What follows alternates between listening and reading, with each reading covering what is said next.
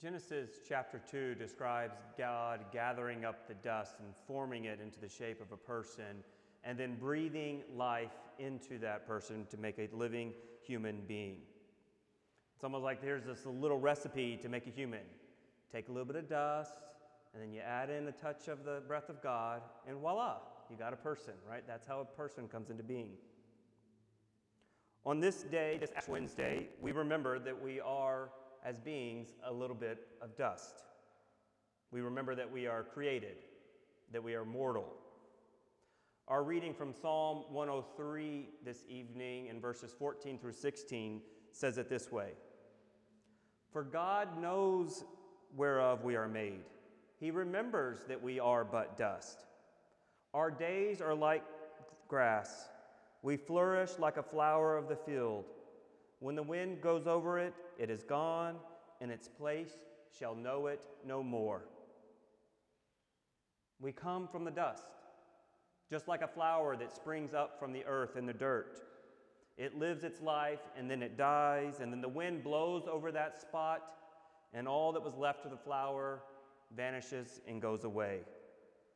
And the earth has no memory that that flower was ever there. People, we are similar. We live our lives, and then one day we die.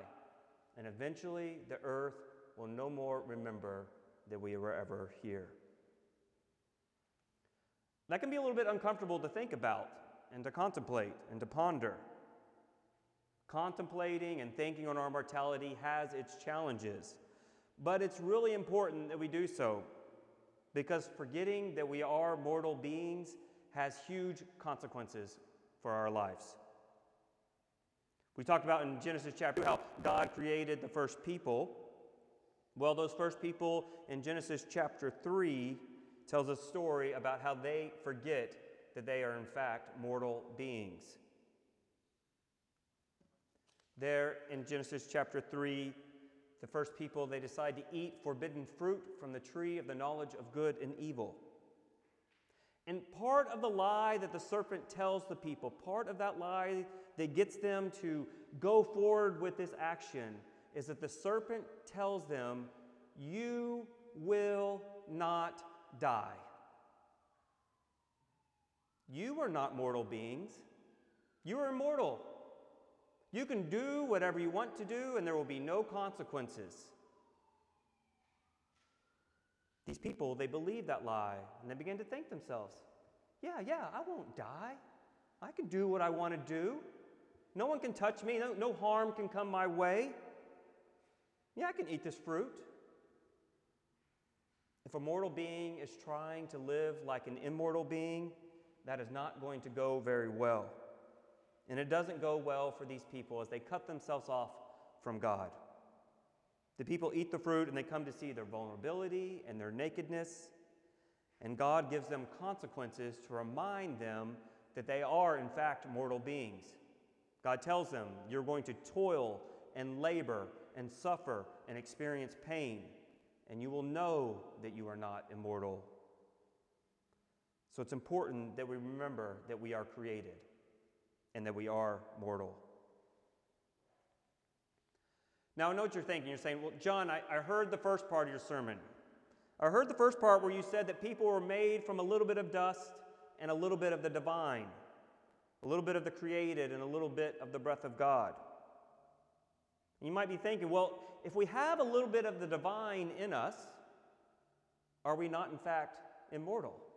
Can we not, in fact, live forever? Being human, having a little bit of the divine and a little bit of the created, means that there are some ways that we are like God, and there are some ways that we are not like God. And there are some ways that we are like everything else that's created, and then there are some ways we are not like everything else that is created.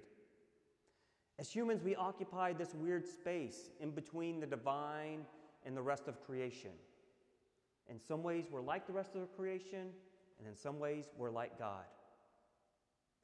We are like God in our ability to create, in our ability to give, in our ability to be self aware. Those are divine qualities that the breath of God has given to us, and we should pursue those qualities. And part of us understanding who we are as people is to understand the ways in which we are like God and the ways in which we are not like God. So often, our sinning in our lives, it comes from an attempt to be like the divine in ways that we were never intended to be.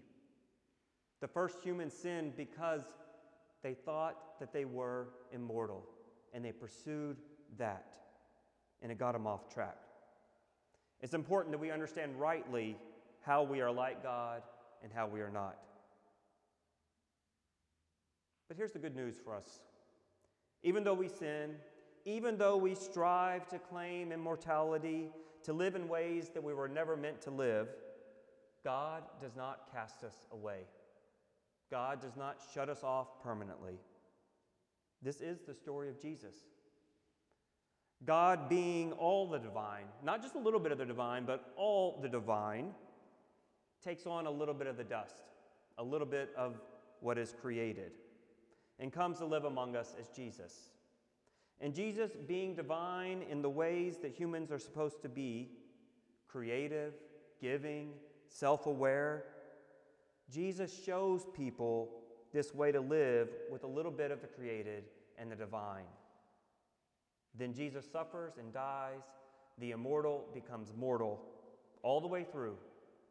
Death is the pinnacle of mortality, and Jesus embraces it. But because God is all the way divine and his giving and his love exceeds any giving and love that a creature can do, God loves past the point of mortality.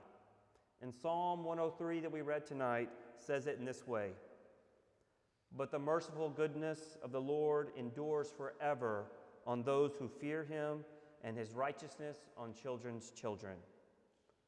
God's love and mercy goes on forever. God the Father raises Jesus from the dead, and in doing so makes the mortal part of Jesus immortal. That little bit of dust that Jesus has becomes divine. It's important that we acknowledge our mortality like Jesus showed us. We accept that we are created, that we embrace our coming deaths. And then through our relationship with Jesus, God will raise us to a new life as well, making little bit of the dust divine and able to live forever. That only happens when we recognize first that we are dust, that we recognize that we are created and that we understand that the eternal life that we come to possess one day that that is a gift given to us by god our immortality is nothing that we have within of, uh, of ourselves it's nothing that we can strive for or reach or achieve in and of ourselves. It's a gift that god gives to us out of love. So, on this Ash Wednesday, remember and recall your mortality, recall your createdness, recall your dustiness. By doing so, it will help you to avoid sin and live in right relationship with God and with your neighbor. But we do not need to fret that after we die, we do not need to fret that the earth will no longer remember who we are or that we ever walked this ground. We don't have to fret because God will remember us. And God will raise us to new life just like God did with Jesus. And the little bit of dust that we are will become divine and live forever. So today, tonight, contemplate your createdness. Give thanks for the gift that God has given to you. And have hope and trust that on the last day, what God did for Jesus and raising him from the dead, God will do for you as well.